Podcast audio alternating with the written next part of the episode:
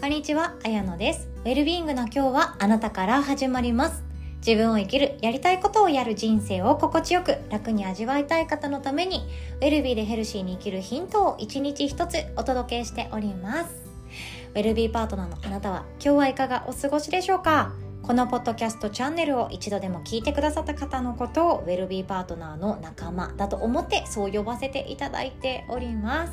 今日はですねめっちゃもったいない好きなことを我慢する原因っていうお話です。好きなことを我慢することほどもったいないことはない。そんな思いをシェアさせていただきたいなと思います。好きなことを我慢することってありますか？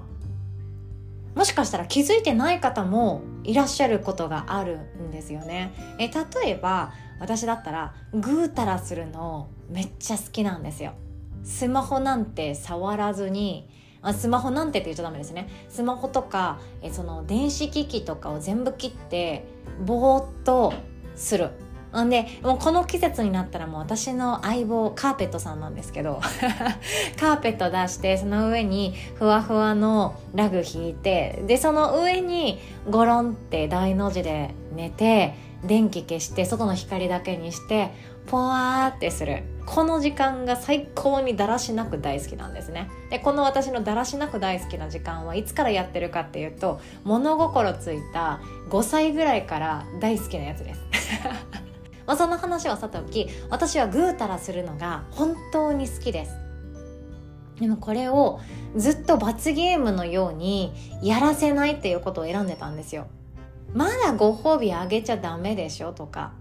こんなこともできない私にそんな自分の好きなことをやらせることなんてダメでしょとかまだ違うんじゃないっていうふうにお預け我慢待てみたいな感じのことを長らくやってたことがあったんですよ。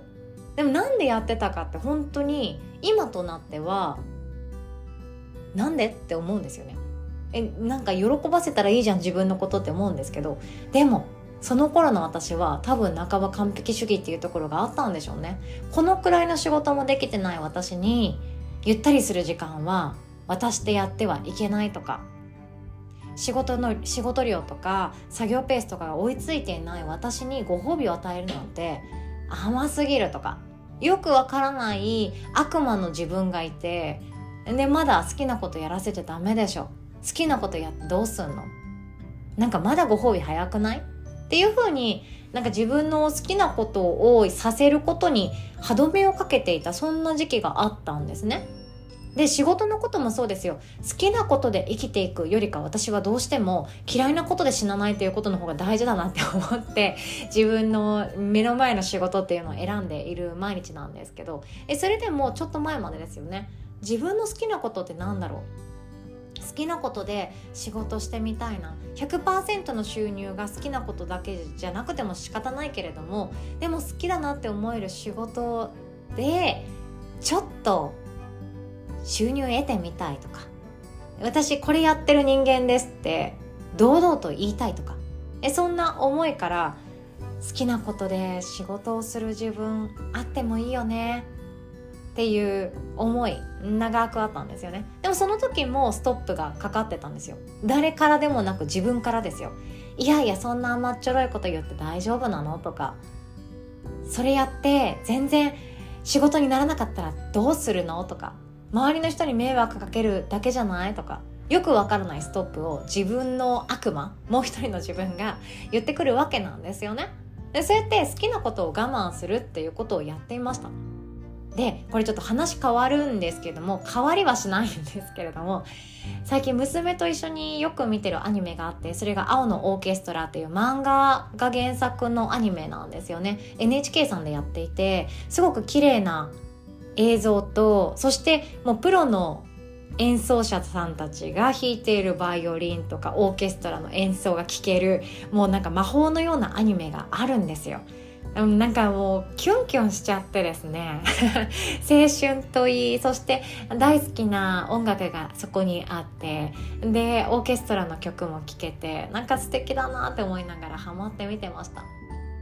でその中で主人公、まあ、ダブル主人公なのか分かんないですけど初めの方に出てくる一人の活発な女の子が出てくるんですね。アニメとか漫画とか読まれたこと見られたことがある方はああの子ねってわかると思うんですけどりっちゃんっていうりつこちゃんっていう女の子がいるんですね。でりつこちゃんは中学3年生からバイオリンを始めてまだ半年ぐらいしかバイオリンをやってないんですよ。で学校は保健室登校しています。でもバイオリン好きだからやるって決めてる女の子でうまいとか下手とか誰かから見て私ダメじゃんとか中学3年生からバイオリン始めてなんか「えやめときなよもう遅くない?」とかそういう言葉言われたかもしれないけどそんなのガン無視なんですよね全然そんなの聞いてなくってそして学校も教室には行けてなくって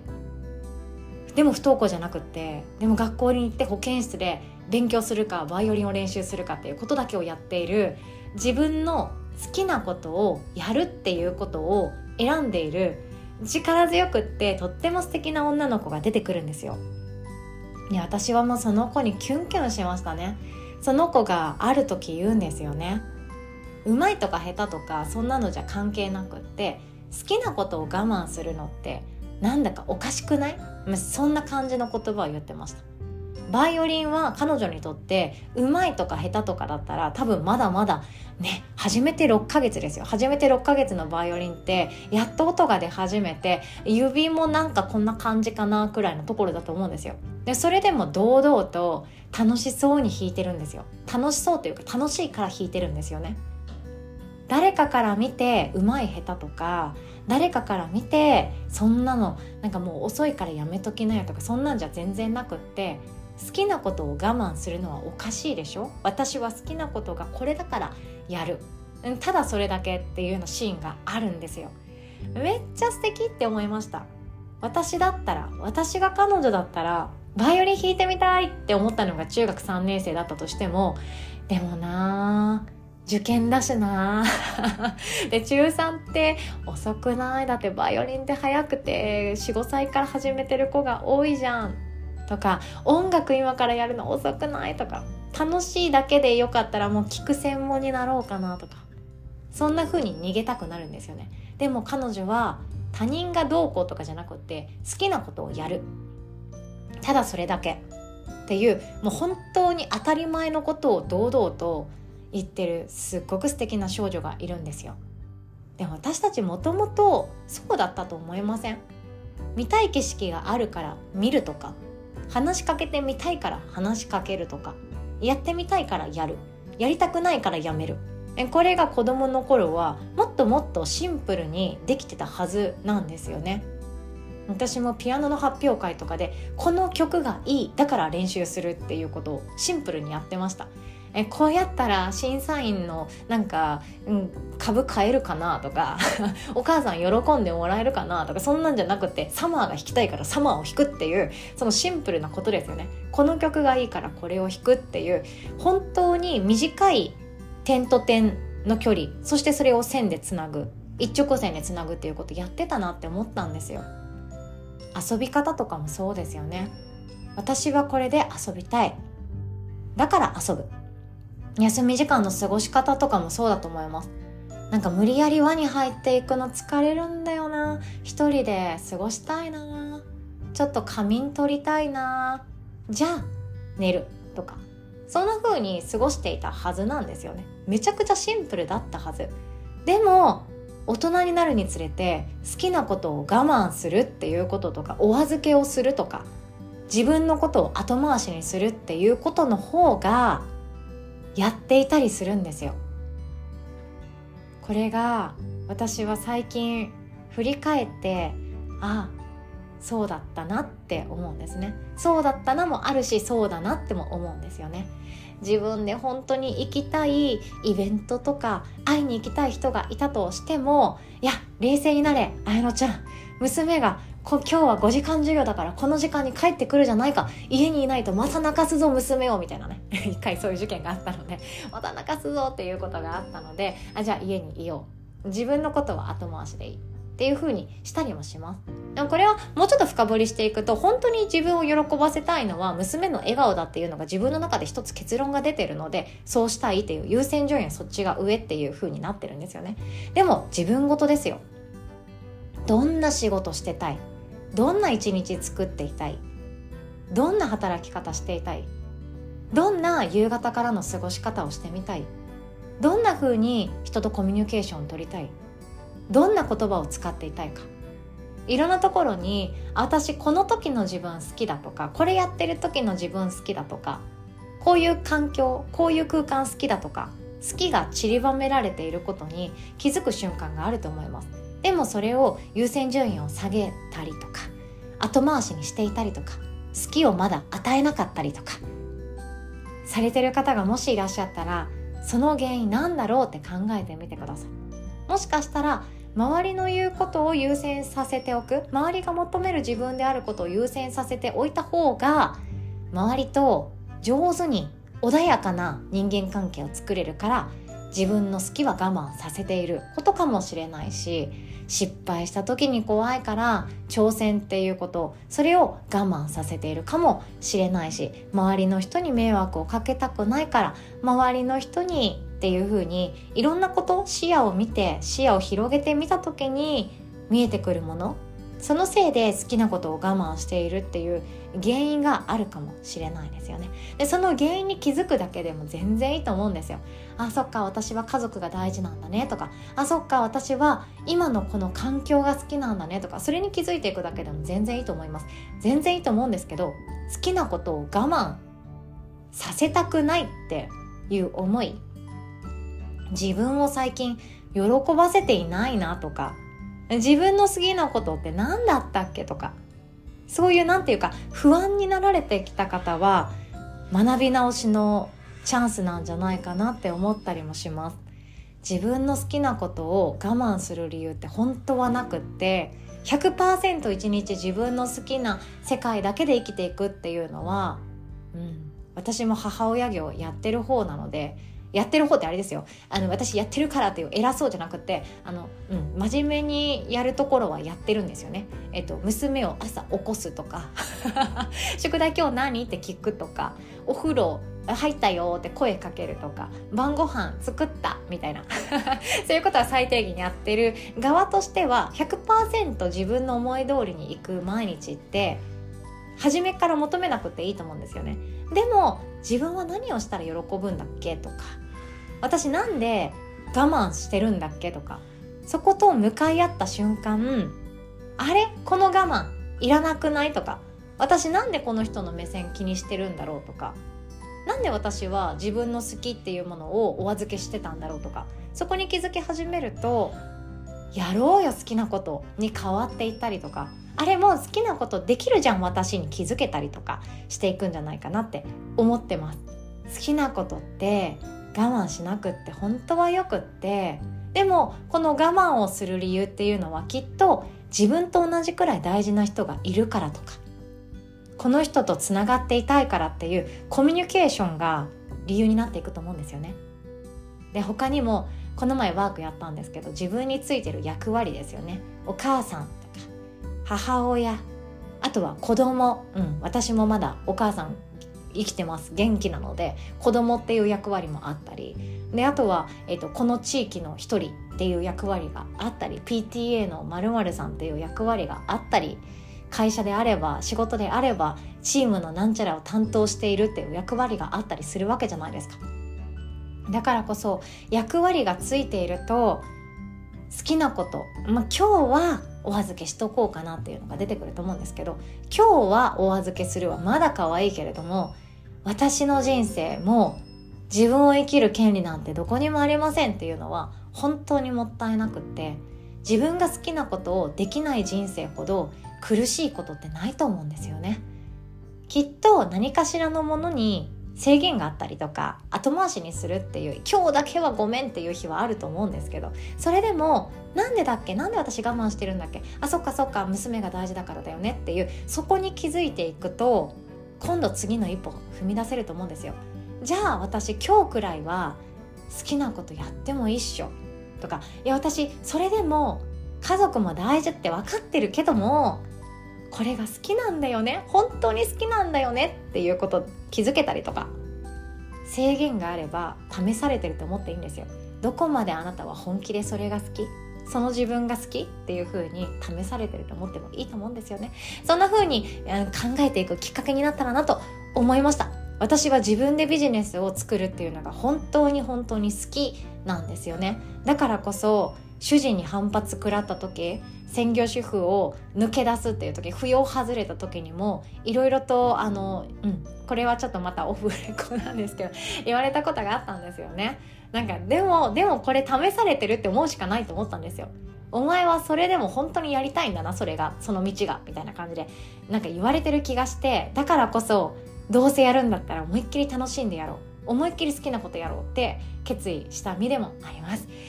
今日はこんなお話でございました。あなたは好きなこと我慢していますか？そしてあなたの好きなことって何ですか？ウェルビーイングの今日はあなたから始まっていきます。最後までお聴きくださりいつも本当にありがとうございます。おしまい。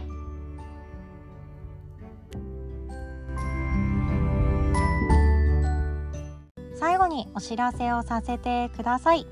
今ですね今月は未来ラボ体験入塾会を設けさせていただいております。リアルタイムでご参加してくださった方には私から30分間の転職鑑定というものの先行予約ができるプレゼントをご用意させていただいております。ですのでぜひともまずはオンライン体験入塾っていうのをご予約してご参加いただけたらなと思っております。転職鑑定プレゼントにつきましては、えっと、手相も見させていただけたらなと思っておりますのでご予約された方につきましてはご案内のメールをお送りさせていただいております。あなたのやりたい仕事を見つけるワークを開催させていただきます。こちらも無料の開催となっております。テーマはですねやりたい仕事に気づくことができると自分を生きるっていうことが加速していく。そんな思いをもとに開催を決定させていただきました。私はですねやりたい仕事この仕事の死は志の死なんですけどこれを見つけたくてずっと迷子だったんですよね。こうでもないああでもない。でそしてこれが私のやりたい仕事なのかなって思った時にまた不安が出てきて手放すもの安定を手放したり安心してお金が入ってくる状況を手放したりしていくことに恐怖をずっと持っていた人間でもあるんですよね。でもこのやりたい仕事っていうものはすぐに手に入れなくてもよくって準備して仲間とすり合わせたりして自分一人で考えずにワクワクさせながら進めていってそうすると毎日の中が彩り始めるんですよね。やりたい仕事をすぐにやる人生が特別なんじゃなくてやりたい仕事のために自分が今日の一日どのくらい時間をかけることができたかやりたい仕事をいつかやっている自分のためにどのくらい今日の一日準備ができたか。そんなことを考えていくと本当にワクワクワクワクして今日生きるっていうことがとっても楽しくなっていくんですね。私たちの人生はやっぱりどうしてもやりたいことをやる。そこに至らなくてもやりたいことをやりたいって思うことに気づくとかやりたいことがこれだっていうところに確信をするとかやりたいことをやる時間を増やしていく1日24時間あったら24時間全てがやりたいことをやっているのはもう最終的に行きつければそれがいいと思うんですけど今目の前の仕事がやりたいやっぱり私これがやりたいって思えたらそれが一番の喜びになっていくわけなんですよね。転職を見つけたり好きなことを仕事にするっていうのは無理そう初めから思い込んでいませんか？そんなこと手放してよくって。自分は特別な人間じゃないからとか。人生の選択肢の増やし方なんて分かんないよとか。私はだって資格もないし何もないし何も特別じゃないしっていう自分のことを否定しまくりの人生。そろそろ終わりにしませんか？っていうことが私からはたくさん伝えたいなと思っております。やりたい仕事ができるようになっていくとどんな毎日が送れるかっていうとまず第一に日常がご機嫌であるっていうこと。毎日ご機嫌に過ごすことができるっていうこと。そして自分を愛することができるっていうこと。そして誰かに頼るんじゃなくって満たされた毎日を自分で作り出すことができるっていうこと。心地よく自分軸で生きられるっていうこと。自分自身の生き方を肯定できるっていうこと。そしてこれは悩まなくてもいいよね。これは関わらなくてもいいよねっていういらない悩みから解放することができます。そして0から1を生み出す力をゲットできるのでこれからどんな人生を作ろうとどんな場所で自分を置いてあげようと怖くなくなっていく。そんな力かなと思っています。こんな毎日をやりたい仕事に気づき想像し行動することが作ってくれる。そういう思いで開催させていただいております。私は特別な人間じゃないからなんてそんな思いもう手放していきましょう。あなたは十分素晴らしくって誰かにとっては特別です。そして誰一人としてあなたを変わることはできません。でその気づき方お伝えしますしじゃああなたがこれから先どんな人生を作っていきたいかっていうところそこは私と1対1で転職鑑定をもとにセッションさせていただけたらなと思っております。詳細はこの音声の概要欄の URL リンクからチェックしていただけますと幸いです。お会いできるのを心から楽しみにしております。申し込みの際にご相談されたいことなどがございましたら長文ウェルカムですのでぜひともお書きください。当日匿名にて回答させていただきます。では最後までお聴きくださりいつも本当にありがとうございます。おしまい。